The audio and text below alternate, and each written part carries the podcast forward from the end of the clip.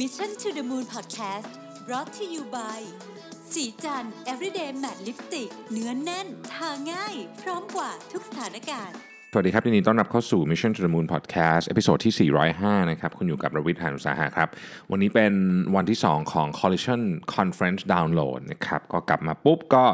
มาเล่าให้ฟังกันเลยว่าวันนี้ไปฟังอะไรมาบ้างนะครับ วันนี้ผมใช้เวลาอยู่ 2 stage นะครับ ก็คือ stage ที่เป็น stage หลัก main stage แล้วก็ stage ที่ พูดถึงเรื่องคอนเทนต์กับพวก Marketing Tech ต่างๆ พวกนี้นะครับ จริงๆ มี stage เยอะมากนะฮะมี Money Conference มีอะไรเต็มไปหมดเลยก็มันเยอะนะครับ ก็แบ่งๆกันไปฟังนะครับผมวันนี้อยากฟังเรื่องคอนเทนต์ก็เลยมาอยู่ที่ stage นี้เยอะนะฮะแล้วแต่ก่อนอื่นเลยเปิดงานมาเนี่ยก็ต้องมีการ pitch ของสตาร์ทอัพก่อนนะครับผมเลือกอันที่น่าสนใจมาคุยให้ฟังนะมันจะมีอย่างเช่นเอาแพลตฟอร์มมารวมพวกซอฟต์แวร์ as a service ทั้งหลายคือ เขามีความรู้สึกว่า บริษัทจำนวนมากเดี๋ยวนี้ครับเราซื้อซอฟต์แวร์ as a service เยอะมากนะครับแผนกมันอาจจะมีของตัวเองอันหนึ่งมีของกลางอีก 3 อันอะไรเงี้ยทีนี้ประเด็นก็คือคนคนแผนกไอทีซึ่งเป็นส่วนใหญ่ก็จะคือจะเป็นเจ้าภาพในการดูแลเรื่องนี้บางทีไม่แน่ใจเหมือนกันว่ามันถูก utilize อย่างเต็มที่หรือเปล่านะครับ มันก็มีสตาร์ทอัพชื่อ Tory T O R I I นะฮะก็มาช่วยบอกบอกดูว่าเฮ้ยคุณคนที่คนที่ควรใช้นะใช้หรือยังเขาใช้มันเต็มประสิทธิภาพไหมนะครับ ก่อนที่จะซื้อแลนด์ใหม่เนี่ยมาดูก่อนไหมว่า สิ่งที่คุณมีอยู่อะมันได้ใช้เต็มที่หรือยังนะครับอันนี้ก็คืออ่า Tory นะครับ Crossbeam นะ C R O S S B E A M นะครับอันเนี้ยน่าสนใจมาก Crossbeam นี่เป็นคล้ายๆกับตัวกลาง คือ เวลาบริษัท 2 บริษัท หรือเยอะกว่านั้นที่ทำงานด้วยกันอย่างเช่นผมยกตัวอย่างเคสง่ายๆก็คือเอเจนซี่กับลูกค้าอย่างเงี้ยนะอยากทำงานด้วยกันนี่นะครับมันก็ต้องมีการแชร์ข้อมูลกันใช่ไหมแชร์ข้อมูลอาจจะเป็นข้อมูลของลูกค้าฝั่งเราหรืออะไรอย่างเงี้ยหรือเราทำงานกับ retailer อะไรอย่างเงี้ยนะครับทีนี้เราก็ไม่อยากให้แชร์ข้อมูลที่เป็นความลับของเราไปเยอะ แต่ถ้าเกิดไม่ไม่มีข้อมูลไปเขาก็ทำงานไม่ได้ เขาเองก็ไม่อยากแชร์ข้อมูลกลับมาเยอะ แต่ว่าถ้าเกิดไม่แชร์มาเราก็ตัดสินใจไม่ได้อะไรอย่างเงี้ยคือมันก็จะเป็นแบบ มีความลักลั่นอยู่ประมาณหนึ่งนะครับ Crossbeam เนี่ยเขาเข้ามาแก้ปัญหาตรงนี้ ก็คือเขาบอกว่าโอเค เราจะทำให้คุณเนี่ยแชร์ข้อมูลเฉพาะที่จำเป็นเท่านั้น อะไรคุณไม่อยากแชร์ไม่ต้องแชร์ และเราเป็นตัวกลางเหมือนกับเป็นคล้ายๆกับ escrow ของข้อมูล เป็นคนที่เป็นอยู่ตรงกลางนะครับเพื่อให้ทั้งทั้งสองฝ่ายสบายใจและให้ให้การใช้ข้อมูลเนี่ยเต็มประสิทธิภาพมากที่สุดนั่นเองนะครับ ก็น่าสนใจนะฮะอีกอันหนึงนะครับ ชื่อ site.ai s c i t e site.ai เช็คความถูกต้องของอ scientific paper นะเขาบอก scientific paper เนี่ยมันมีเยอะมากบนบนออนไลน์ มันถูกบ้างถูกผิดบ้างนะครับไอเนี่ยมันจะเป็นตัวที่ใช้ AI เข้ามาเช็ค cross reference กับ scientific paper อื่นๆดูว่าอันนี้มีอะไรที่มันถูกคล้ายๆกับขัดแย้งกับอันนี้หรือเปล่านะฮะแล้วมันก็จะป๊อปขึ้นมานะฮะอันนี้ก็ก็ก็ก็ก็เจ๋งดีเหมือนกันนะครับอะทีนี้ เริ่มกันเลยนะครับมาถึงปุ๊บก็เปิด stage ด้วย Joseph Levitt Joseph Levitt นี่ ถ้าใครนึกหน้าไม่ออก คือคนที่เล่น Inception นะนะฮะอ่าไป search ดูได้นะครับก็เป็นดาราดังนะครับเขาก็วันนี้เขาก็มาพูดถึงสตาร์ทอัพที่เขาทำนะฮะชื่อ hitrecord.org คือตอนที่เขากลับมางานตอนเขาเขาแสดงหนังตอนเด็กๆนะครับแล้วก็เลิกแสดงไปตอน 19พอกลับมาอยากจะมาแสดงหนังใหม่เนี่ยปรากฏว่า หางานไม่ได้ ก็คือไม่ cast ไม่ผ่านหรือว่าแบบไม่มีไม่มีบทที่เขาอยาก cast อะไรเงี้ยเขาเลยรู้สึกว่า เอ๊ะมันเป็นมันเป็น pain เนาะที่ต้องแบบที่ที่ต้องรอให้ใครมา cast เขาเขาเลยบอกว่างั้นเราถ้าเขาเขาทำเองแล้วกันเนี่ยเขาอยากทำอะไรเขาก็ทำขึ้นมา แล้วเขาก็ทำเว็บขึ้นมาชื่อว่า hitrecord.org ซึ่งเป็นแบบทำกันเล่น ๆ ตอนแรกนะครับ มีเพจมีหน้าเดียวเองนะฮะแต่สักพักหนึ่งก็เริ่มมีส่วนที่เป็นคอมมูนิตี้ขึ้นมา แล้วคนก็เริ่มเข้ามา เราก็อยากจะมาแชร์ด้วยนะครับ ก็เลยเป็นเหมือนกับ co-create ด้วยกันฮะที่ปี 2010 เนี่ยนะก็ก็ก็เริ่มมาคิดว่าเอ๊ะแล้วถ้าเกิดเราเอาคนที่อยู่ใน HitRecord ที่เข้ามาแชร์คอนเทนต์ของตัวเองเนี่ยมาทำงานร่วมกันจะเป็นยังไงนะครับทำงานก็คืออย่างสมมติว่าคนหนึ่งร้องเพลง คนหนึ่งทำกราฟิกดีไซน์ให้แล้วก็กลายเป็นมิวสิกวิดีโออะไรแบบเนี้ยทำนองเนี้ยนะครับ ก็ก็เลยเริ่มทำแล้วปรากฏว่าทำไปทำมาเนี่ยโอ้โหมันไปไกลมากนะครับมีตั้งแต่ ทำแล้วก็ได้เป็นซีรีส์ทีวีอ่ะที่ได้รางวัลเอมมี่นะครับ มีหนังไปฉายที่ Sundance มีโอ้โหเต็มไปหมดเลยนะฮะก็คือกลายเป็นว่า success มาก แล้วก็คนที่เข้ามาแชร์งานกันก็ได้เงินด้วยนะครับ ได้เงินกลับไปจากงานที่ตัวเองทำนะฮะทีนี้ เขาบอกว่าแพลตฟอร์มที่เขาทำเนี่ยมันมันมันมีอินเซนティブที่แตกต่างกับ กับแพลตฟอร์มอื่น ๆ ที่แพลตฟอร์มที่เป็นโซเชียลมีเดียใหญ่ ๆ ส่วนใหญ่เนี่ยมันจะโฟกัสไปที่การ monetize ใช่ไหมฮะ แล้วก็เรื่องของ attention แต่ว่าเขาบอกว่าของเขาเนี่ยเขาโฟกัสไปที่ joy of creating creative work นะฮะคือมันจะเป็นคอมมูนิตี้ที่เล็ก ๆ นะครับ แล้วก็เหมือนกับใช้เวลาอยู่ใกล้ ๆ กันนะครับ แล้วก็เขามีความเชื่อว่าไอ้ HitRecord ของเขาเนี่ยไม่เหมือนกับไม่เหมือนกับ อันอื่น เพราะว่าเขาเขาเป็นที่ที่รวม creative process เข้ามาจริงๆนะครับแล้วก็เป็นแบบงานแบบต้องใช้ฝีมือในการทำมากๆอะไรเงี้ยนะฮะแล้วก็เป็นคอมมูนิตี้ที่ค่อนข้างไม่ได้ใหญ่ ไม่ได้ใหญ่เทียบกับโซเชียลมีเดียแพลตฟอร์มอื่นนะครับก็น่าสนใจนะครับเผื่อใครอยากเข้าไปดู hitrecord.org นะฮะเขาบอกว่าจริงๆแล้วเนี่ยสิ่งหนึ่งที่เขาเชื่อว่านะเขาเชื่อว่าคือ business model ของ creative เนี่ยไม่ควรจะอยู่ based on รายได้จากโฆษณา มันควรจะ based on ตัวเนื้องานจริงๆนะครับคืออย่างอย่างออย่างเคสของยกตัวอย่าง YouTube หรืออะไรเงี้ยก็คือรายได้มัน based อยู่จากโฆษณา Facebook ก็เหมือนกันเอ่เนี่ยเขาเชื่อว่ามันไม่ควรจะเป็นอย่างนั้นสำหรับถ้าเกิดว่ามันอยากจะทำให้มันมี creative flow หรือ creative process จริง ๆ นะครับ แต่ผมต้องเรียนอย่างนี้ก่อนนะว่าภาพลักษณะของงาน tech conference ในช่วงหลังๆ มาเนี้ยนะฮะสักสองสามปีที่ผมไปมาเนี่ยโดยเฉพาะปีที่แล้วเนี่ยนะครับ เราจะเห็นคนพูดถึงยักษ์ใหญ่อะนะฮะ Facebook โดยเฉพาะ Facebook เนี่ยจะโดนหนักที่สุด Facebook เนี่ยจะโดนหนักในแง่ที่ว่าเรื่องของเอา Data ไปใช้ผิดจุดประสงค์หรือเปล่าหรืออะไรเงี้ยจริงๆ Facebook นี่เป็นคนที่ที่เหมือนกับต้องไปพูดกับสภาคองเกรสบ่อยมาก แล้วก็กฎหมายหลายอันที่ออกมาก็ก็เบสออนมาจากเรื่องของ security breach ของของ Facebook นะฮะซึ่ง ก็เลยก็เลยเป็นที่น่าสนใจว่าในบรรยากาศของงานเนี่ยถ้าเราไปฟังเวทีส่วนใหญ่เนี่ยก็จะมีพูดง่ายคืออไอ้ data เอ่อ distributor ต่างๆ พวกนี้นะฮะ Facebook Google อะไรเนี่ยจะโดนโจมตีค่อนข้างเยอะโดยเฉพาะ Facebook อย่างที่บอกนะฮะก็ก็เป็นเรื่องที่น่าสนใจว่าทำไมมันถึงเกิด feeling นี้ใน tech community ได้ เพราะว่าคนที่พูดอยู่บนเวทีนั้นนะก็ก็เป็นก็เป็นคนที่อยู่ในวงการ tech นะครับ ประมาณส่วนใหญ่เลยแหละนะฮะที่ที่อยู่บนเวทีนั้นนะฮะอะโอเคนะครับ ต่อไปก็ Waymo นะครับ Waymo นี่เป็น self driving car unit ของ Google นะครับ Waymo นี่ผมเคยฟัง CEO ของ Waymo พูดเมื่อสักปีกว่าๆที่แล้วนะฮะที่ Web Summit โปรตุเกสแต่ว่าคราวเนี้ยเป็น CTO มาแทนนะครับ CTO ของ Waymo นะครับเขาเป็นคนที่เริ่มอยู่กับ Waymo ตั้งแต่ตั้งแต่กูตอนนั้นยังเป็น Google แผนกของแผนกหนึ่งของ Google อยู่นะครับตั้งแต่ปี 2009 10 ปีที่ผ่านมาเขาเล่าให้ฟังถึงโปรเจกต์นี้นะครับเอางี้ก่อน ตอนนี้ก็เริ่มมีคนสงสัยว่าเฮ้ตกลงมันได้ใช้หรือยังนะครับอะตอนนี้มีคนมีมีใช้แล้วนะครับใน Phoenix Arizona นะครับมีคนใช้มีมีคนใช้อยู่เป็นกลุ่มหนึ่งนะฮะแต่ก็เป็นกลุ่มที่ไม่ได้เป็นพนักงานของ Google หรือไม่ใช่เป็นเอ่อ test subject แล้วอะเป็นคนทั่ว ๆ ไปมาใช้แล้วนะครับเขาพูดถึงว่าทำไมรถยนต์ขับเองถึงเป็นอนาคตของการเดินทางนะครับก็ต้องบอกว่า ทุกๆปีเนี่ยมีคนเสียชีวิต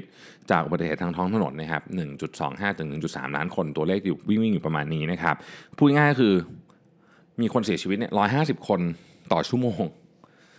ทุกๆ ชั่วโมงตลอด 365 วันนะฮะ150 คนต่อชั่วโมงเยอะมากเลยเนาะนะฮะทีนี้ประเด็นก็คือว่าเขาก็ไปดูว่าสาเหตุของการเสียชีวิตเนี่ยคืออะไรนะครับ 94%ของสาเหตุของการเสียชีวิตเนี่ยมาจาก human error นะครับ มาจาก human error เช่นเมานะฮะเล่นโทรศัพท์มือถือนะครับง่วงนอนอะไรพวกเนี้ยนะฮะมันเป็น human error ทั้งสิ้น ซึ่งรถยนต์เนี่ยที่ขับเองอะไม่มีเรื่องพวกนี้คือมีน้อย ตอนปัจจุบันนี้มันยังไม่ได้สมบูรณ์แบบ เพราะฉะนั้นจะบอกว่าไม่มี error เลยก็ไม่เชิงก็มีเหมือนกันแต่มีน้อยกว่าเยอะ แต่สิ่งที่เวโมเขาบอกคือว่าเขาไม่ได้สร้างรถยนต์ฮะเขาสร้างคนขับที่มีประสบการณ์ที่สุดในโลกพูดง่ายคือ สิ่งที่เขาสิ่งที่เราเห็นนะมันไม่ใช่ตัว product ของเขาไม่ใช่รถยนต์ product มันคือคนขับที่ที่มีโอกาสผิดพลาดน้อยที่สุดในโลกนะฮะอ่าทีนี้คำถามก็คือว่าแล้วตอนนี้มันไปถึงไหนแล้วนะครับตอนนี้เนี่ย Waymo 1นะฮะ Waymo Zero One นะ01 Waymo Zero One เนี่ยก็ได้ให้บริการตั้งแต่ปลายปี 2018 ใน Phoenix นะครับแล้วก็มีคนใช้ไปแล้วประมาณเป็นหลักพันคนนะครับ Waymo Zero One เนี่ยไม่มีคนนั่งไม่มีไม่มีไไม่มีมนุษย์นั่งอยู่ที่คนขับรถเลยนะคือหมายถึงว่าขับเองจริงๆนะครับมันจะมีเคสของรถยนต์ขับเองที่ที่ต้องเอาคนไปนั่งด้วยเพราะว่าเกิดอะไรขึ้นคนจะได้ไปเทคคอนโทรลได้ แต่นนี้ไม่มีเลยนะฮะไม่มีคนนั่งก็เป็นทริปที่สมบูรณ์แบบจบได้ด้วยตัวเอง มันมีคลิปหนึ่งที่ผมประทับใจมากก็คือ คนที่นั่งเนี่ยเป็นเป็นผู้ชายคนหนึ่งชื่อสตีฟมั้งนะฮะเขาตาบอดเลยฮะ แล้วเขาก็นั่งไปคนเดียวไปทริป คือมันทำให้เราเห็นว่า โอ้โห นี่มันแก้ปัญหาที่ใหญ่มากเลยนะ ก็คือว่าคนที่สมมติพิการทางสายตาหรือว่าอะไรก็แล้ว แต่ที่จำเป็นจะต้องมีคนช่วยเนี่ยนะครับ ถ้าเป็นรถยนต์ขับเองก็ไม่ต้องมีคนช่วยแล้วนี่เขาสามารถเดินทางเขาได้ด้วยตัวเองเลย ซึ่งมันสำหรับหลายคนมันมีความหมายมากนะครับ ตอนนี้เวโมก็โฟกัสไปที่การทำให้เทคโนโลยีมันฉลาดขึ้นเรื่อยๆนะครับ ปัจจุบันนี้ขับบนถนนจริง 10 ล้านไมล์แล้วนะครับ แล้วก็ขับบนในซิมูเลชันอีกประมาณ เป็นหลักหมื่นหลักแสนล้านกิโลเมตรไอ้หลักแสนล้านไมล์ไปแล้ว เพราะฉะนั้นมันก็จะฉลาดขึ้นเรื่อยๆนะครับสิ่งที่เขาโฟกัสตอนนี้ก็เป็นเรื่องของ user experience ด้วยนะครับการแก้ปัญหาเรื่องเอเวลาเรียกรถแล้วมันรับผิดข้างอะไรอย่างเงี้ยนะฮะเคยเคยเคยเรียกรถพวก Uber Lyft แล้วเขาไปรับอีกข้างนึงบางทีมันไกลมากคือมันข้ามถนนยากก็มีนะครับหรือว่าในกรณีที่เป็นเรื่องของอตัวรถยนต์ของ Waymo เนี่ยเขาไม่ได้พูดถึงแค่รถยนต์ที่เป็นรถยนต์เฉยๆ นะฮะถ้าเกิดว่าเขาสามารถพัฒนาคนขับได้เพราะว่าสิ่งที่เขาคิดคือเขาทำคนทำคนขับรถที่เก่งที่สุดในโลกขึ้นมา มันจะไปสามารถใช้ในการทำเรื่องของการส่งของก็ได้นะครับทำเรื่องของรถบรรทุกก็ได้ หรืออะไรก็ตามที่มันเป็นที่ใช้คนขับอยู่ทุกวันเนี่ยนะฮะดังนั้นเนี่ยสิ่งที่น่าสนใจก็คือว่าอะไรที่ที่ทำให้ Waymo เนี่ยน่าจะเป็นบริษัทแรกเลยที่ commercialize fully autonomous car ได้ คือมีหลายคนบอกว่า เอ๊ะจริงๆ ก็มีรถยนต์ขับเองได้แล้วนี่นะโหมดที่เป็น self driving อะมีฮะเทสลาก็มี แต่ว่าอันนั้นอะมันยังต้องมีคนนั่งอยู่ที่หลังพวงมาลัยคือคุณปล่อยมือได้คุณต้องนั่งอยู่เผื่อมีอะไรต้องเข้าไป take control แต่เคสของ Waymo นี่ไม่ใช่นะครับ ก็เขาก็มีทั้งฮาร์ดแวร์และซอฟต์แวร์นะครับเขาบอกว่าสร้างฮาร์ดแวร์ดีขึ้นซอฟต์แวร์ก็จะดีขึ้นไปด้วย แล้วมันส่งเสริมกันวนเป็นวงกลมไปเรื่อยๆนะครับเรามาทำความรู้จักกับรถส่วนประกอบสำคัญสำคัญของรถยนต์ขับเองนิดนึงดีกว่านะครับ เซนเซอร์นะฮะเซนเซอร์เนี่ยเป็นของสำคัญเลยเพราะว่าเหมือนตาของรถยนต์ขับเองนะครับ มันจะมีอยู่ 3 อันที่ที่สำคัญก็คือ LiDAR System นะฮะ LiDAR System นี่คือไอ้ข้างบนนะฮะแล้วก็ Vision System นะครับแล้วก็ Radar System มี 3 System ด้วยกันนะครับ LiDAR เนี่ยจะเห็นโลกเป็น 3D นะฮะเป็นเห็นโลกเป็น 3D เลยนะแล้วก็ เป็นเป็นอุปกรณ์สำคัญแต่ก่อนแพงมากนะครับแต่ก่อนแพงมากราคาลดลงมาเป็นแบบเป็นพันเป็นหมื่นเท่านะฮะตัวนี้แหละที่จะเป็นตัวที่จะทำให้รถยนขับเองแพร่หลายหรือไม่แพร่หลายขึ้นอยู่กับราคาของไรด้าเซนเซอร์ซึ่งตอนนี้ถ้าผมจำไม่ผิดมันราคาเป็นหลักร้อยหรือหลักพันต้นๆเหรียญเท่านั้นคือถูกลงกว่าสมัยก่อนเยอะมากนะครับกล้องมีทั้งหมด 19 กล้องนะครับกล้องนี้มี night vision ด้วยนะครับเอาลืมบอกไป radar sensor นี่ก็คือสามารถมองเห็นโดยที่ไม่ไม่ต้องมีแสงเลยก็ได้เหมือนกันนะครับ แล้วก็เซนเซอร์นะครับเซนเซอร์ก็ก็ทำงานดู object รอบๆรถ มันทำงานไม่เหมือนกัน radar sensor เนี่ยมองทุกอย่างเป็น 3D แต่ถ้าจะเอาละเอียดกล้องละเอียดกว่า 3D นี่ต้องอธิบายอย่างนี้ 3D ในเชิง context ด้วยไม่ใช่แค่ภาพ 3D แต่เข้าใจ context ของความ 3D นั้นด้วยนะครับ แล้วก็ทั้งหมดถูกควบคุมโดยคอมพิวเตอร์ on board ซึ่งมี 2 ชุด เอาเผื่อฉุกเฉินพังไปชุดหนึ่งนะครับเอาอย่างเรดาร์อย่างเงี้ยเรดาร์เรดาร์เนี่ยทำหน้าที่อะไรเรดาร์เหมือนกับตาที่สามารถมองเห็นผ่านหมอกผ่านควันผ่านหิมะผ่านอะไรได้ดีกว่ากล้องนะครับอย่างเงี้ยเป็นต้นคือมันต้องทำงานประสานกันทั้ง 3 อัน ไม่สามารถใช้ในหนึ่งได้อย่างเดียวนะครับ ตัวซอฟต์แวร์เองเนี่ย ตัวซอฟต์แวร์เองก็ต้องสอน คือมันยากมากที่จะอธิบายความแตกต่างของสถานการณ์ต่างๆ บนท้องถนนนะครับเขาก็เลยสรุปมาให้ฟังสามอันว่าซอฟต์แวร์เนี่ยนะครับซึ่งมันเป็น machine learning เนี่ยทำสามอย่างหนึ่ง perception 2 prediction และ 3 planning 3 P perception prediction planning นะครับคำว่า perception คือเข้าใจ context ของเรื่องไหมที่กำลังเห็นอยู่นะยกตัวอย่างเอาง่ายสุดเลย ป้าย stop sign นะที่มันเป็นกี่เหลี่ยมนะแปดเหลี่ยมใช่ไหมสีแดงๆนะครับ หรือป้ายหยุดบ้านเราเป็นป้ายหยุดสีแดงๆเนี่ยไอ้ป้าย stop sign เนี่ยมันมี context เยอะมาก เช่น ถ้ามันตั้งอยู่บนเสาเฉยๆนะเป็นเสาอยู่ที่สี่แยกเล็ก ๆ เนี่ย อันนี้ก็ต้องหยุดนะฮะหยุด แล้วก็พอมองซ้ายมองขวาก็ไปได้นะฮะอันนั้นก็คืออันที่ 1 ถ้ามันเป็นป้าย stop sign ที่อยู่บนรถโรงเรียน ถ้าเกิดว่าเราเคยเห็นรถโรงเรียนของอเมริกาที่มันเป็นคันสีส้มๆอะอะมันจะมีป้าย stop sign เปิดมาได้ด้วยนะครับหรือไม่เป็นป้าย stop sign ของ คนที่โบกให้เด็กข้ามถนนเขาก็มีป้าย stop sign เหมือนกัน ทั้ง 3 อันนี้ปฏิกิริยาที่ทำต่อป้าย stop sign ต้องไม่เหมือนกัน หรือมีเคสสุดท้ายเลยก็คือ คนกำลังถือป้าย stop sign แต่ไม่ได้ใช้งานมันอยู่ เช่นคว่ำมันอยู่อย่างเงี้ยจะทำยังไง ในกรณีที่คนสมมติถือป้าย stop sign แล้วคว่ำมันอยู่ขี่จักรยานกำลังกลับบ้านบังเอิญบังเอิญถือป้าย stop sign มาด้วยอย่างเงี้ยนะฮะคอนเท็กซ์ของเรื่องนี้ไม่ใช่ว่าไปหยุดตรงป้าย stop sign แต่ต้องเข้าใจว่าอ๋อป้าย stop sign นี้ไม่เกี่ยวนะฮะเอาแค่นี้สอนให้เข้าใจแค่นี้เนี่ยก็ไม่ใช่ง่ายนะ นะฮะเราก็นึกภาพตามเออมันมีสถานการณ์เยอะแยะเลยที่มันจะต้องเรียนรู้ เพราะว่าเราเรียนรู้โดยอัตโนมัติแต่อันนี้ไม่ใช่อันนี่กำลังกำลังพูดถึง machine learning ที่ต้องเข้าใจเรื่องพวกนี้ใหม่หมด perception นะครับ um, prediction นะฮะรถเวลาเราเห็นอะเวลาเราเห็นรถจอดอยู่ แต่เราบอกได้ว่าเดี๋ยวแป๊บหนึ่งมันจะหักหัวออกมา ทั้งที่เขายังไม่ได้ทำอะไรเลยเนี่ยนะครับอันนี้คือ prediction มันเป็นสิ่งที่เราเรียนรู้มาจากประสบการณ์นะฮะเช่น สมมติเขาจอดรถอยู่ เขากำลังหันหน้ามองทางซ้ายเราเห็นเขาสมมติเขาจอดรถอยู่แล้วเขาหันหน้ามองทางซ้ายปุ๊บเนี่ยเราก็พอจะรู้แล้วว่าเดี๋ยวต้องออกมาแน่เลยอะไรอย่างเงี้ยนะฮะ planning นะ planning ก็คือการวางแผนนะครับ ว่าถ้าเกิดอะไรขึ้นเนี่ยจะทำยังไงในสถานการณ์ต่างๆ มันคือ social interaction อย่างหนึ่งนะครับ เช่นสมมติว่าคำว่า planning นี่คืออย่างนี้นะ สมมุติว่ามีเหตุการณ์หนึ่งยกกลับไปเรื่องรถเมื่อกี้ รถรถเบี่ยงออกมา รถ ขับเองก็จะต้องหลบไปอีกเลนหนึ่งถูกไหมฮะสมมุติว่าเขาคำนวณแล้วรถขับเองคำนวณแล้วว่า มันต้องปาดหน้าไอ้รถที่ตามมาอีกคันหนึ่งปลอดภัยคือปาดหน้าแบบนี้ปลอดภัย คือตัวรถยนต์ขับเองในไปทัน แต่ใน social interaction เนี่ยมันถือว่าเป็นการเสียมารยาทสมมติคือมันระยะมันกระชั้นเกินไป ก็ต้องหาวิธีอื่นเนี่ยอย่างนี้คือ planning นะครับซึ่งมันละเอียดมากนะฮะเขาพยายามบอกว่าสิ่งที่เวโมจะทำเนี่ยไม่ใช่แค่รถยนต์ที่ขับเองได้แต่ต้องเป็น good driving behavior ด้วย good driving behavior ด้วยนะครับปัจจุบันนะครับอย่างที่บอกนะครับก็มีขับบนถนนจริงแล้ว 10 ล้านไมล์นะฮะอยู่ในซิมูเลชัน7,000 ล้านไมล์นะครับแล้วก็ตอนนี้เนี่ยเริ่มโอเปเรตในเมืองในสหรัฐเนี่ย25 เมืองแล้ว เพราะฉะนั้นเราได้ใช้แน่นอนนะฮะนี่ไม่ต้องห่วงเลยได้ใช้แน่นอนจะช้าจะเร็วเท่านั้นเองนะครับโอเคนะฮะตอบมาโอ้ยนี่ชอบมากเลยนะฮะ StockX เนี่ย ซีโยง StockX มาหลายท่านคงจะใช้บริการของ StockX อยู่นะฮะ StockX นี่โด่งดังมากที่สุดมาจากการขายรองเท้าผ้าใบ แต่ว่ามีอย่างอื่นอีกเยอะแยะเลยนะครับเขาก็พูดถึงว่า StockX เนี่ยจริงๆ แล้วเป็น stock um, stock market of things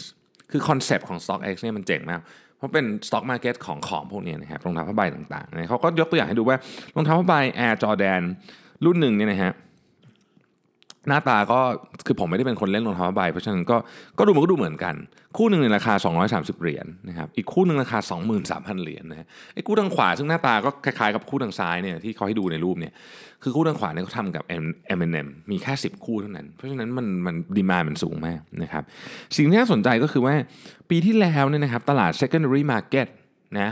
ของสหรัฐอเมริกาอย่างเดียวนี่นะครับ มีการขายรองเท้าคำว่า secondary market เนี่ยไม่ได้หมายถึงมือสองอย่างเดียวมือสองก็คงมี แต่ว่าหมายถึงว่าสมมติว่าคุณซื้อมาแล้วคุณเก่งกำไรนะครับซื้อมาเก็บไว้เก่งกำไร ซึ่งก็ก็มีคนที่ที่เล่นรองเท้าอยู่แบบนี้มูลค่า 2,000 ล้านเหรียญนะฮะมีรองเท้าถูกขายทั้งหมด 14 ล้านคู่นะครับอะทีนี้เขาบอกว่าจะทำยังไงให้ระบบการซื้อขายพวกนี้มันดีขึ้นกว่าเดิม นะครับนี่คือนี่คือสิ่งที่สิ่งที่ StockX คิดนะครับเขาก็เลยพูดถึงว่าระบบระบบการซื้อขายอะไรที่สมบูรณ์ที่สุดสำหรับการบอกราคา Market Price ที่สุดในโลกที่สุดในโลกสมบูรณ์ที่สุดในโลกในการบอกราคา Market Price ก็หนีไม่พ้นตลาดหุ้นถูกไหมฮะทีนี้เขาบอกว่าตลาดหุ้นเนี่ยสิ่งที่สิ่งที่มันเป็นเอกลักษณ์เลยก็คือเป็นการบิดราคาตั้งราคาบิดนะครับคือคือตั้งราคาขอซื้อ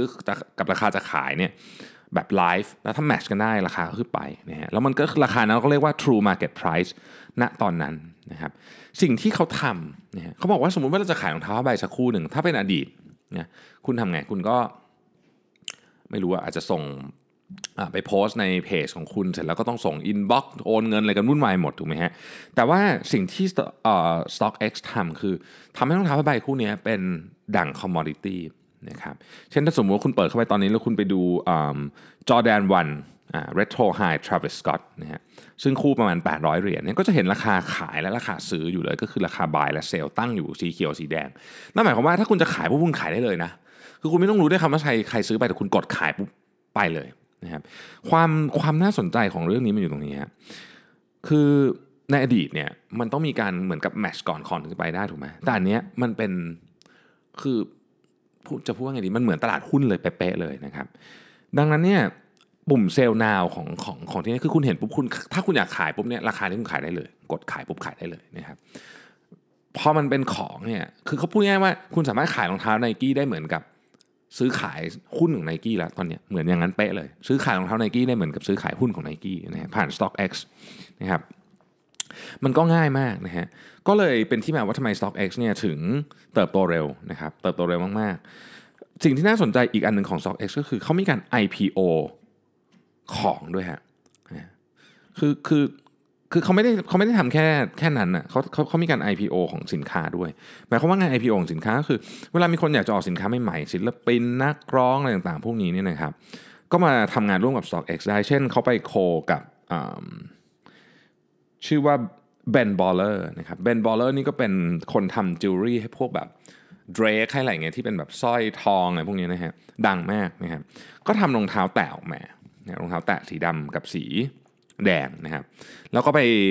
IPO Initial Public Offering เนี่ยที่ StockX นะครับกระบวนการที่เขาใช้เนี่ยเรียกว่า Blind Dutch Auction ทำยังไง สมมุติว่าบอกว่ามีรองเท้าสีดำนะครับ10 คู่นะครับ10 คู่นะรองเท้าสีดำ10 คู่ ขนาด9นะฮะคุณก็ใส่ราคามาแล้วคุณจะซื้อเท่าไหร่นะฮะจะมีคนให้ราคาพันเหรียญ800 เหรียญ700 เหรียญไล่ไล่ไล่ลงมา คนที่ให้ราคาสุดท้ายนะครับคือ 200 เหรียญนะครับ200 เหรียญเนี่ยจะเป็น clearing price คนที่ได้ราคนที่ให้ราคาสูงกว่า200 เหรียญเนี่ยจ่ายแค่ 200 เหรียญก็ได้ของไม่ต้องจ่ายราคาที่คุณเสนอมานะสมมติคุณเสนอมาพันหนึ่งแต่ clearing price คือ 200 เหรียญก็จ่าย 200 เหรียญเพราะฉะนั้นคนที่ได้ของไปทั้งหมดเนี่ยก็จะได้ของไปที่ราคา ต่ำที่สุดที่ยังได้ของอยู่นะนึกออกไหมฮะนี่ก็คือก็คือ blind Dutch auction ทีนี้มันดียังไงมันดียังไง ตอนนี้สิ่งที่เกิดขึ้นก็คือ ทุกคนที่เสนอราคามาเนี่ยนะครับแม้ว่าคุณจะเสนอราคามาเท่าไหร่ก็ตาม ตอนนี้คุณจ่ายเงินเท่ากันหมดนะฮะอันนี้คือ market price ที่แท้จริง มันเป็นของเหมือนกัน ทุกคนควรจะได้ราคาเดียวกัน แล้วมันก็บอกว่าโอเค คนยอมจ่ายราคาต่ำที่สุดในการที่เอาของนี้ไปเท่าไหร่ ในกรณีของรองเท้าอันนี้เนี่ยนะครับเขาตั้งราคาขายไว้ที่ 70 เหรียญนะครับ ไอ้ clearing price เนี่ยมันอยู่ที่ 210 เหรียญนะฮะก็คือราคาต่ำที่สุดที่มีคนเสนอมาคือ 210 เหรียญนะครับดังนั้นทุกคนก็ได้ไป 210 เหรียญนะฮะทีนี้ราคานี้เป็นราคาเปิดทำการซื้อขายเป็นราคา IPO นั่นเองนะครับนี่คือวิธีการตั้งราคา IPO ของเขาทีนี้พอพอ IPO เสร็จแล้วเกิดอะไรขึ้นนะครับก็เกิดการเทรดนะคราวนี้ก็เข้าสู่ตลาดรองแล้วเกิดการเทรดรองเท้าคู่นี้ก็ราคาพุ่งขึ้นไปนะครับสมมติไม่สมมตินี่ตัวจริงเลยคือว่า พุ่งขึ้นไปที่ 350 เหรียญนี่ฮะเกิดอะไรขึ้นฮะคุณสามารถขายสมมติว่าคุณซื้อได้รอบแรกเนี่ยคุณติดหนึ่งในสิบที่ซื้อได้เนี่ยคุณสามารถขายได้เลยโดยยังไม่ต้องรับรองเท้ามาด้วยซ้ำฮะเออนี่นี่คือนี่คือนี่คือความสวยงามของตลาดหุ้นนะนะครับเพราะฉะนั้นมันก็มันก็ง่าย ต่อไปนี้เนี่ยคุณไม่ต้องไปเข้าคิวแบบสมมุติมีรองเท้าใหม่แล้วออก IPO กับ StockX เนี่ยก็ไม่ต้องไปเข้าคิวตั้งแคมป์อยู่หน้าร้านไนกี้แล้วนะครับ ก็มาประมูลตรงนี้ นะครับมัน win-win กับทุกฝ่ายนะผมชอบคอนเซ็ปต์มากผมว่า คือคนนี้เขาดูเขาดู passion กับรองเท้ามากๆนะครับก็ต้อง passion มากไม่งั้นทำไม่ได้อยู่แล้วแล้วก็มีความรู้เข้าใจถึงถึงเรื่องของรองเท้าเป็นอย่างดี แต่เขามีความรู้เข้าใจถึงเรื่องเศรษฐศาสตร์และเรื่องและและเรื่องอพวกเนี้ยราคาซื้อราคาขายอะไรพวกนี้ด้วยนะครับ มันเจ๋งมากเลยที่ที่เขาดูมีความครีเอทีฟมากในขณะเดียวกันเรื่องเลขเรื่องเศรษฐศาสตร์เขาก็เป๊ะมากเช่นเดียวกันนะครับ StockX เนี่ย leverage 4 อย่างนะ data resale retail invest คืออีกหน่อยคุณสามารถ invest อยู่ในในนี้ได้อีกหน่อยเขาอาจจะบอกว่าเฮ้ยเราจะมีแบบ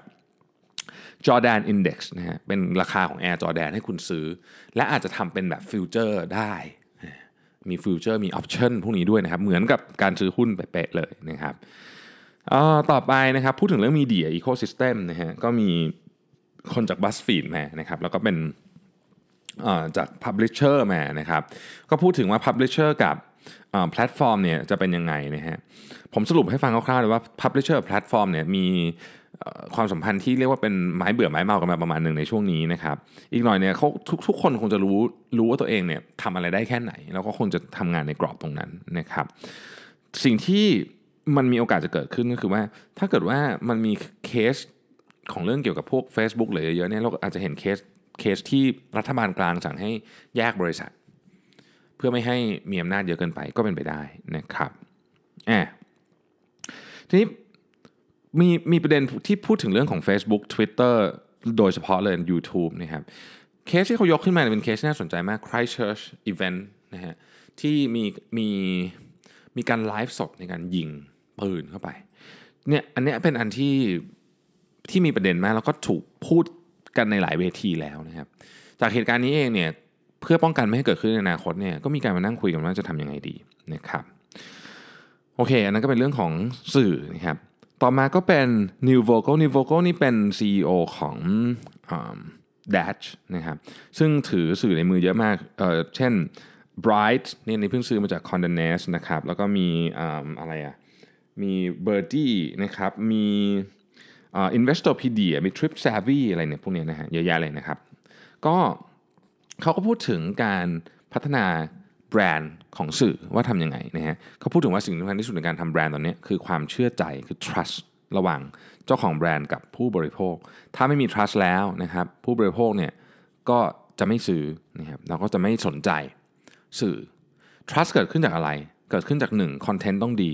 2 ไซต์ต้องโหลดเร็วนะฮะแล้ว 3 คือต้องมีแอดจำนวนไม่เยอะ เพราะมันน่ารำคาญ และต้องเป็นแอดคุณภาพ เขาบอกว่าไซต์ของบริษัทเขาเนี่ยเขาเขานี่มีคอนเทนต์เป็นเป็นหนึ่งหลายหลักร้อยล้านคอนเทนต์นะฮะมีคนเข้าวิสิตเนี่ย91ล้านคนทุกเดือน เพราะฉะนั้น เพราะฉะนั้นเนี่ยเขามีคนเข้าวิสิตเยอะมากแต่ว่าแอดเขาเนี่ยไม่มี pop-up ไม่มีไอ้พวกอะไรอย่างเงี้ยไอ้ที่มันน่า pre pre-roll อะไรอย่างเงี้ยไม่มีเลยเขารู้สึกเขาเขาบอกว่าคนไม่ชอบนะฮะเขาก็เลยบอกว่านี่แหละคือ key ของการสร้างแบรนด์ทำไงให้ลูกค้า trust เมื่อ trust แล้ว มันจะสามารถต่อยอดได้นะครับ trust เนี่ยมัน drive uh, opportunity ในการต่อยอด แต่ถ้าเกิดลูกค้าไม่ trust ของคุณแล้วเนี่ยเขาเข้ามาเขารู้สึกว่าแบบคุณจะเอาข้อมูลไปทำอะไรหรือเปล่าเนี่ยนะฮะมันก็ยากที่จะต่อยอดได้นะครับแอบนะฮะ ต่อไปก็เป็นเรื่องของ disruption นะครับว่ามีการพูดเรื่อง disruption กันเยอะกับการเอา Data เข้ามาใช้ในการทำ disruption นะครับเขาบอกว่าเด็ก generation ใหม่เนี่ยนะต้องถูกมองเป็น user ตั้งแต่เด็กๆเลยคุณอาจจะไม่ได้ขายของเด็กก็ได้ แต่ต้องคิดว่าถ้าเด็กคนนี้โตขึ้นมาเนี่ยจะเป็น user ของเราได้ยังไงอันนี้อันนี้คือ disruption แบบหนึ่งที่ที่คนไม่ค่อยพูดถึงเยอะนะครับซึ่งน่าสนใจมากเขาพูดถึงเคสของเรื่องของเครื่องสำอางเคสของพวก toiletry ที่ ที่ไป target เด็กตั้งแต่ตอนยังยังยังยังไม่ยังไม่ได้เป็นอายุที่จะใช้อะนะครับแล้วก็มีเรื่องของ purpose นะครับพูดถึง purpose ว่าแบบตอนนี้ organization ต้องบอกว่ามี purpose purpose คืออะไร purpose คือ คุณพูดว่าคุณประกาศว่า purpose นี้เป็น purpose ของคุณ คุณต้องทำให้ได้จริงๆ โดยการเปลี่ยน operation ข้างในนะครับเขาบอกว่าหลายเคสเนี่ย ทำไม่ค่อยได้ส่วนใหญ่เนี่ยทำไม่ได้ก็คือพูดอย่างก็ทำอีกอย่างหนึ่งว่างั้นเถอะนะครับ แต่เคสที่น่าจะเป็นตัวอย่างเลยว่าทำได้จริงๆก็คือเคสของ n i กี้นะครับเคสของ Kaepernick เนี่ยที่เลือกเลือกเลือกไปเลยว่าจะสนับสนุนคนนี้ทั้งที่รู้ว่ามันจะต้องเกิดความ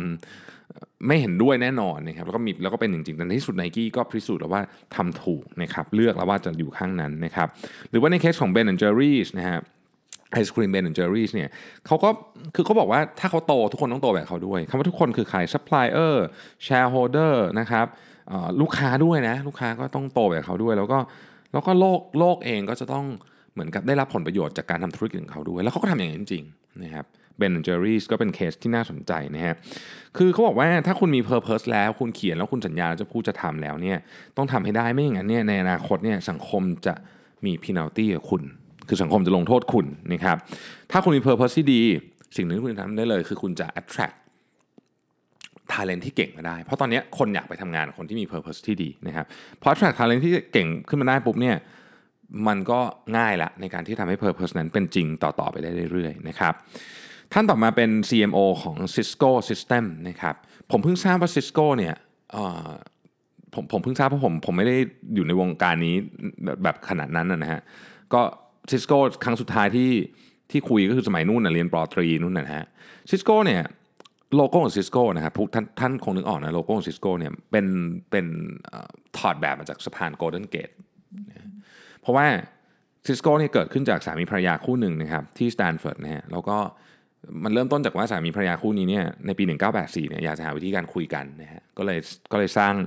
เรียกว่าเป็น point to point network อันแรกขึ้นมา แล้วหลังจากนั้นก็เติบโตมา 35 ปี ก็เป็นผู้บริการ networking system ที่ใหญ่ที่สุดรายหนึ่งของโลกนะครับ ตอนนี้ซิสโก้บอกว่าเขาเจอปัญหาอะไรเยอะนะครับ ตั้งแต่ว่าลูกค้าเองก็เปลี่ยนความคิดเกี่ยวกับเรื่อง networking สมัยก่อนเนี่ยเขาขายเป็นฮาร์ดแวร์เนาะ เดี๋ยวนี้ลูกค้าไม่อยากได้ฮาร์ดแวร์แล้วนะครับ จะเอาเป็น service นะฮะ ก็จะเป็นคลาวด์เป็นอะไรพวกนี้ไปนะครับ แล้วก็เรื่องของ marketing สำหรับ product ที่เป็น B2B เนี่ย ก็มันก็ดูงงๆ ว่าจะทำ marketing ยังไง ส่วนใหญ่ marketing เขาก็เป็นแบบ traditional มากๆ ก็คือไปออกอีเวนต์นะครับจะเห็นว่าซิสโก้ออกอีเวนต์เยอะนะครับโอ้โหบูธที่ทำที่นี่อลังการมากนะฮะ แล้วก็เป็นโฆษณาปกติอะไรเงี้ย แต่ตอนนี้เขาบอกว่าสิ่งที่marketing จะต้องทำในตอนนี้ก็คือว่าต้องทำยังไงให้ให้ go to market experience ของลูกค้ามันเหมือนกัน เพราะ Cisco เนี่ยมีพาร์ทเนอร์65,000 คนนะฮะ65,000 คนเนี่ยมีพาร์ทเนอร์เยอะขนาดนี้เนี่ย experience ของลูกค้าแต่ละรายเนี่ย คงจะต่างกันเยอะมาก เพราะฉะนั้นเขาก็เลยเหมือนกับ streamline เอาแค่แผนก marketing ข้างในข้างใน Cisco เองก็มี 22 ทีมนะฮะเขาก็มารวมกันแล้วก็ทำเป็นเป็น one mission จะทำให้ทุกอย่างเนี่ยใน 140 ประเทศที่ Cisco operate อยู่นะครับต้องทำให้ประสบการณ์ลูกค้าเนี่ยใกล้เคียงกันหรือเหมือนกันทั้งหมดนะครับมันก็มีการเปลี่ยนแปลงอะไรเยอะมาก เช่นแต่ก่อนเนี่ย 70%ของทีม marketing เนี่ยอยู่ที่ headquarter นะครับ CMO เขาบอกว่าเฮ้ยไม่อยู่ที่ headquarter หมดไม่อยู่กับลูกค้าจะไปรู้ได้ไงว่าลูกค้าต้องการอะไรนะฮะก็เปลี่ยนแปลงวิธีการทำงานนะครับแบรนด์แต่ละประเทศสมัยก่อนเนี่ยก็ localize มาก ๆ เลยนะฮะตามตามความต้องการหรือตามตามพื้นที่นั้นๆ ตอนหลังก็คือให้มันมี identity ชัดเจนมากขึ้นนะครับซิสโก้เขาก็พูดถึงว่าเขาเนี่ยต้องการที่จะเป็นสะพานเชื่อมระหว่าง 2 อย่างนะครับ hope and possibility นะครับซึ่งก็เป็นเหมือนกับเป็นวิชั่นอันใหม่ของ Cisco นะ build bridges between hope and possibility นะครับหลังที่ทำการ rebrand restructure ภายในเนี่ยนะฮะเขากลายเป็นแบรนด์ที่คนชื่นชมอันดับที่ 15 ของโลกนะครับก็ถือว่าทำได้ดีมาก ๆ เลยนะฮะสำหรับแบรนด์ที่เป็น B2B ด้วยนะเพราะว่าเราก็ไม่ได้มีโอกาสที่จะคล้ายๆกับคล้ายๆกับมีปฏิสัมพันธ์กับแบรนด์ที่เป็นลักษณะ B2B เยอะเท่าไหร่ ยังอยู่ในใจคนลำดับที่ 15 ของโลกนี่ก็ถือว่าเก่งมากนะครับ เอ่อต่อไปเนี่ยนะครับเขาพูดถึงเรื่องของ next wave of marketing นะก็คือ marketing ในอนาคตจะเป็นยังไงนะเขาบอกว่า marketing ในอนาคตเนี่ยมันจะไม่มีละไอ้คำว่า sales marketing CRM อะไรพวกนี้นะฮะเขาเชื่อว่ามันจะพูดอย่างเดียวเลยก็คือ digital กับ human ทำไงไปด้วยกันได้ แค่นั้นนะนะฮะแค่นั้น แล้วก็ทุกคนเนี่ยจะเป็นอินฟลูเอนเซอร์ให้กันละกันนะครับก็ก็น่าสนใจว่าจะเป็นจะมีหน้าตาเป็นยังไงนะครับ ก็พูดเลยมาถึงเรื่อง Martech นะ Martech เนี่ยก็ได้ Trade Trade Desk นะครับซึ่งเป็นบริษัทที่ซื้อ ad real time นะฮะ ad เนี่ยทุกๆทุกๆ 1 วินาทีเนี่ยมี ad ยิงอยู่บนอินเทอร์เน็ตทั้งหมด 10 ล้าน ad นะเพราะฉะนั้นมันเยอะแม่งก็ต้องมีคนมามาเหมือนกับเลือกให้ว่าคุณอยากจะไปซื้อ ad ตรงไหนนะครับ AdRoll ก็เป็น service ที่รวมรวมการซื้อ ad ทั้งหมดเข้ามาด้วยกันนะครับแล้วก็ utilize ให้ลูกค้านะครับก็เป็นเรื่องก็นี่ก็คือเป็น media media buyer แต่เป็นยุคใหม่เท่านั้นเองนะครับเขาบอกว่าสิ่งที่มันน่าตื่นเต้นมากของตอนนี้นะฮะแล้วผมชอบเรื่องนี้มากเขาบอกว่าทั้งหมดทั้งมวลที่แอดเทคทำมาในรอบ 10 ปีเนี้ยรออยู่เหตุการณ์เดียวเลยนะฮะหรือหรือปูทางมาเพื่อเหตุการณ์นี้ก็คือ transformation of television transformation of television ซึ่งมันมาถึงแล้วนะครับ ถ้าใครได้ฟัง 5 minutes on หนึ่งเนี่ย มูลค่าของดิจิทัลแอดเนี่ยนะฮะมันแซงหน้ามูลค่าของ traditional ad ทั้งหมดคือทีวีและรวมกับวิทยุและอื่นๆอื่นๆไปหมดแล้วนะครับในอเมริกา เพราะฉะนั้นจุดตัดเนี่ยมาถึงแล้วนะครับไม่ต้องรอแล้ววันนี้มาถึงแล้วนะฮะพอจุดตัดมาถึงแล้วนี่มันเกิดอะไรขึ้นฮะตอนนี้นี่พอจุดตัดมาถึงปุ๊บเนี่ย transformation ในวงการเกิดขึ้นนี่ครับ transformation ในวงการเกิดขึ้น ลูกค้าเนี่ยต้องการแอดที่มี 2 ลักษณะนะฮะต้องมาทั้งคู่นะครับหนึ่ง personalized experience คือเป็นแอดที่ฉันอยากเห็น แต่ 2 มันต้องไม่ intrusive มากเกินไปนะนะฮะเพราะฉะนั้น keyword มันกลับมาที่คำเดิมคือ trust นะครับ ad ในยุคนี้เนี่ยมันจะต้องไม่ใช่ ad แบบตุ้มตุ้มตุ้มตุ้มยิงเอาแบบแบบปริมาณเยอะๆนะฮะแต่ว่ามันจะต้องเป็นลักษณะของการเอา Data กับ Creativity เนี่ยมาผสมกัน มันจะไม่ได้เป็นแบบ Mad Men เหมือนแบบเคยดูซีรีส์ Mad Men ใช่ไหม1950 แบบยุคนั้นแบบ Ogilvy อะไรแบบยุคนั้นที่เป็นแบบ ครีเอทีฟจ๋าๆ มากๆ แล้วแต่มันจะต้องมีการเอา Data เข้ามาใช้ แล้วก็วิธีการทำ ad หรือวิธีคิดในการทำ adหรือคำว่าแคมเปญที่เราพูดแคมเปญแคมเปญเนี่ยก็อาจจะไม่ได้มีอีกแล้วนะครับ สิ่งหนึ่งที่เขาพูดมาแล้วผมรู้สึกว่าเออมันน่าสนใจมากคือคำว่า connected television นะครับ connected television เนี่ยมันจะสามารถทำสิ่งที่เรียกว่า addressable TV เป็นอีกเป็นอีกคำหนึ่งของ connected television ได้ก็คือ สมมติว่าผมนั่งอยู่บ้านบ้านบ้านผมเนี่ยนะฮะผมก็ดูละครเรื่องหนึ่งบ้านเพื่อนบ้านข้างก็ดูละครเรื่องเดียวกันนะเรื่องเดียวกันเลยนะฮะ แต่ว่าเห็นแอดไม่เหมือนกัน เออทำได้นะครับทำได้ ก็นี่แหละ connected television น่าจะเป็นอนาคตของเรื่องนี้นะครับ เขาพูดถึงเรื่องการวัดผลว่าการวัดผลเนี่ยที่เคยใช้ไอตัว CPM อะไรพวกนี้นะครับ มันไม่ มันไม่ค่อยเวิร์กหรอกจริง ๆ แล้ว มันต้องวัดผลทาง customer journey ซึ่งซึ่งระบบการวัดผลทาง customer journey เนี่ยเป็นอะไรที่ซับซ้อนมากนะครับ ต้องมานั่งคิดกันว่าอะไรคือสิ่งที่สำคัญจริง ๆ แต่สิ่งที่เขาเตือนก็คือว่าอย่าวัดด้วย vanity metrics vanity metrics ก็คือนี่แหละไ CPM อะไรพวกนี้นะฮะก็จะเป็น vanity metrics อันหนึ่งนะครับเขาบอกว่าตอนนี้อีกเรื่องหนึ่งที่น่าสนใจแล้วก็เป็นคล้ายๆเป็นเทรนด์หลักของ ad tech ก็คือเรื่องของ transparency อย่างตอนนี้ Google Chrome เองเนี่ยนะครับก็มี API ที่ที่บริษัทอย่างเนี้ยอย่างคนที่ทำ ad tech เนี่ยเข้าไปเข้าไปใช้ได้นะครับ ก็คือว่าบอกลูกค้าเลยว่าทำไมคุณถึงถูก target ด้วย ad นี้พูดง่ายคือคุณถูก target ด้วย ad นี้เพราะว่าคุณอายุ 35 คุณอยู่ในกรุงเทพคุณตึ๊ดตึ๊ดตึ๊ดตึ๊ดตึ๊ดตึ๊ดอย่างเงี้ย transparency ลูกค้าก็รู้อ๋อแอดนี้มาถึงฉันเพราะเรื่องนี้นี่เองนะครับ เข้าใจง่ายและ transparent โปร่งใสทั้งหมดเลยนะฮะ ad tech เนี่ยเป็นเป็นอินดัสทรีที่ใหญ่มากนะครับ อีกหน่อยเนี่ยจะเติบโตไปถึงหลักล้านล้านเหรียญค่อนข้างแน่นอนนะครับ แล้วก็เร็วกว่าที่เราคิดไว้ด้วยนะฮะอะนะฮะสุดท้ายปิดท้ายด้วย digital marketing นะครับจากโมโนโคมและ MediaCom มานั่งคุยกันนะฮะ เขาพูดถึง digital marketing ว่าไอ้คำว่า digital marketing เนี่ยจริง ๆ แล้วเนี่ยมันต้องกลับมานั่งคุยกันใหม่ว่า มันไม่ได้เกี่ยวอะไรกับกับแพลตฟอร์มที่เป็นดิจิทัลนะครับคือ digital marketing เนี่ยนะฮะความหมายของคำว่า digital marketing เนี่ยมันไม่ได้หมายถึงของที่อยู่แต่ในสกรีนอย่างเดียวนะคือคือเวลาเรานึกถึง digital marketing เรานึกถึงว่าเอ้ยมันต้องอยู่ในมือถือหรือเปล่าอะไรเงี้ยเขาบอกมันไม่ใช่แล้วฮะตอนนี้มันคือคำว่า technology enable marketing คือมันคือ marketing ทั้งหมด ที่ใช้เทคโนโลยีเรากำลังจะพูดถึง Alexa Google Home เราอาจจะพูดถึงไม่รู้อะ digital billboard ที่เชื่อมกับผมเคยเล่าเรื่อง digital billboard ที่รัสเซียให้ฟังใช่ไหมที่ที่สมมุติคุณขับรถ SUV ของ BM มา มันก็จะขึ้นรถ SUV ของ Volvo ให้อะไรแบบนี้คือมันดูก่อนว่า มันจะยิงแอดให้ใครเห็นนะฮะพวกนี้คือไม่ได้จำกัดอยู่ในแค่กรอบสี่เหลี่ยมของมือถืออีกต่อไปนะครับเขาปิดท้ายน่าสนใจมากฮะเขาบอกว่าตอนนี้ เรารู้สึกว่าทำไมคนยุคก่อนเนี่ยนะคนยุคก่อนเนี่ยถึงบอกว่าสูบบุหรี่แล้วเท่ มันมียุคหนึ่งเราจำโฆษณามาโบโรได้เนาะที่แบบสูบบุหรี่แล้วดูเท่ๆซึ่งมันถูกแบนไปหมดแล้วโฆษณาพวกนั้นเนี่ยนะฮะเขาบอกว่าคนอีก 50 ปีต่อจากนี้รุ่นลูกเราอาจจะกลับมานั่งคิดมานั่งดูแล้วว่าแบบทำไมคนพวกนี้รุ่นยุคนี้มันถึงถือกันแต่มือถือแล้วรู้สึกว่าเท่ หรือรู้สึกว่าทำไมถึงติดมือถือขนาดนี้นะครับ ก็น่าสนใจนะคือคือมันก็มีมุมที่น่าสนใจเยอะนะครับ อันนี้ผมรวบรัดอย่างเร็วนะฮะก็ไม่งั้นมันจะยาวไปมากกว่านี้นะครับนี่ก็ยาวมากเลยนะฮะวันที่2นะครับมีทั้งหมด 4 วันนะเดี๋ยวพรุ่งนี้ก็ไปฟังกันต่อนะครับผมเองเนี่ยต้องบอกว่าเวลามางาน tech conference พวกนี้มันไม่ได้ได้ คือมันไม่ได้ได้แบบโอ๊ยกลับไปใช้ได้เลยตรงๆ มันไม่ใช่แบบเหมือนกับมาเรียนวิชาอะไรนะฮะแต่มันได้รับไอเดียมันได้รับพลังมันได้รับ มุมมองที่แบบ เออเฮ้ยโลกก็ไปถึงไหนกันแล้วเนี่ยอย่างเรามานั่งฟังสตาร์ทอัพของของงานเนี่ยโห pitch นี่คือพวกนี้นี่คือสตาร์ทอัพที่แบบเราไม่เคยได้ยินชื่อมาก่อน แต่ไซส์ก็ไม่เล็กนะฮะ ได้ funding กันแบบ 10 ล้านเหรียญ15 ล้านเหรียญไปแล้วอะไรแบบนี้นะเพราะฉะนั้น valuation ของ funding ระดับนี้ก็อาจจะ valuation กันระดับแบบร้อยล้านเหรียญไปแล้วก็ได้นะก็นี่แหละฮะก็ทำให้มันมันก็เปิดโลกดีนะครับ แล้วก็เห็นคนที่มี vibe ที่เป็นแบบที่เป็นเทคมาก ๆ อะไรเงี้ยนะครับ ก็ พรุ่งนี้นะฮะพรุ่งนี้เนี่ยก็ผมก็จะเปลี่ยนเวทีไปเรื่อยๆนะครับก็จะไปนั่งอยู่หลาย ๆ เวที ก็จะดูว่าพรุ่งนี้เนี่ยจะเป็นฟังเรื่อง deep tech สักหน่อยว่าตอนนี้ Deep Tech เข้าไปถึงไหนแล้วเราสามารถนำมาพัฒนาอย่างไรได้บ้างนะครับ ขอบคุณที่ติดตาม Mission to the Moon Podcast นะครับ ใครมีคำถามทิ้งคำถามไว้ได้เลยใน Inbox ครับ แต่ว่าผมจะต้องขออนุญาตตอบเย็นวันอาทิตย์ที่กรุงเทพ เพราะว่าผมถึงกรุงเทพเข้าใจว่าเที่ยงเที่ยงบ่ายๆของวันอาทิตย์นะครับ ขอบคุณมากที่ติดตาม Mission to the Moon Podcast เราพบกันใหม่พรุ่งนี้นะครับ สวัสดีครับ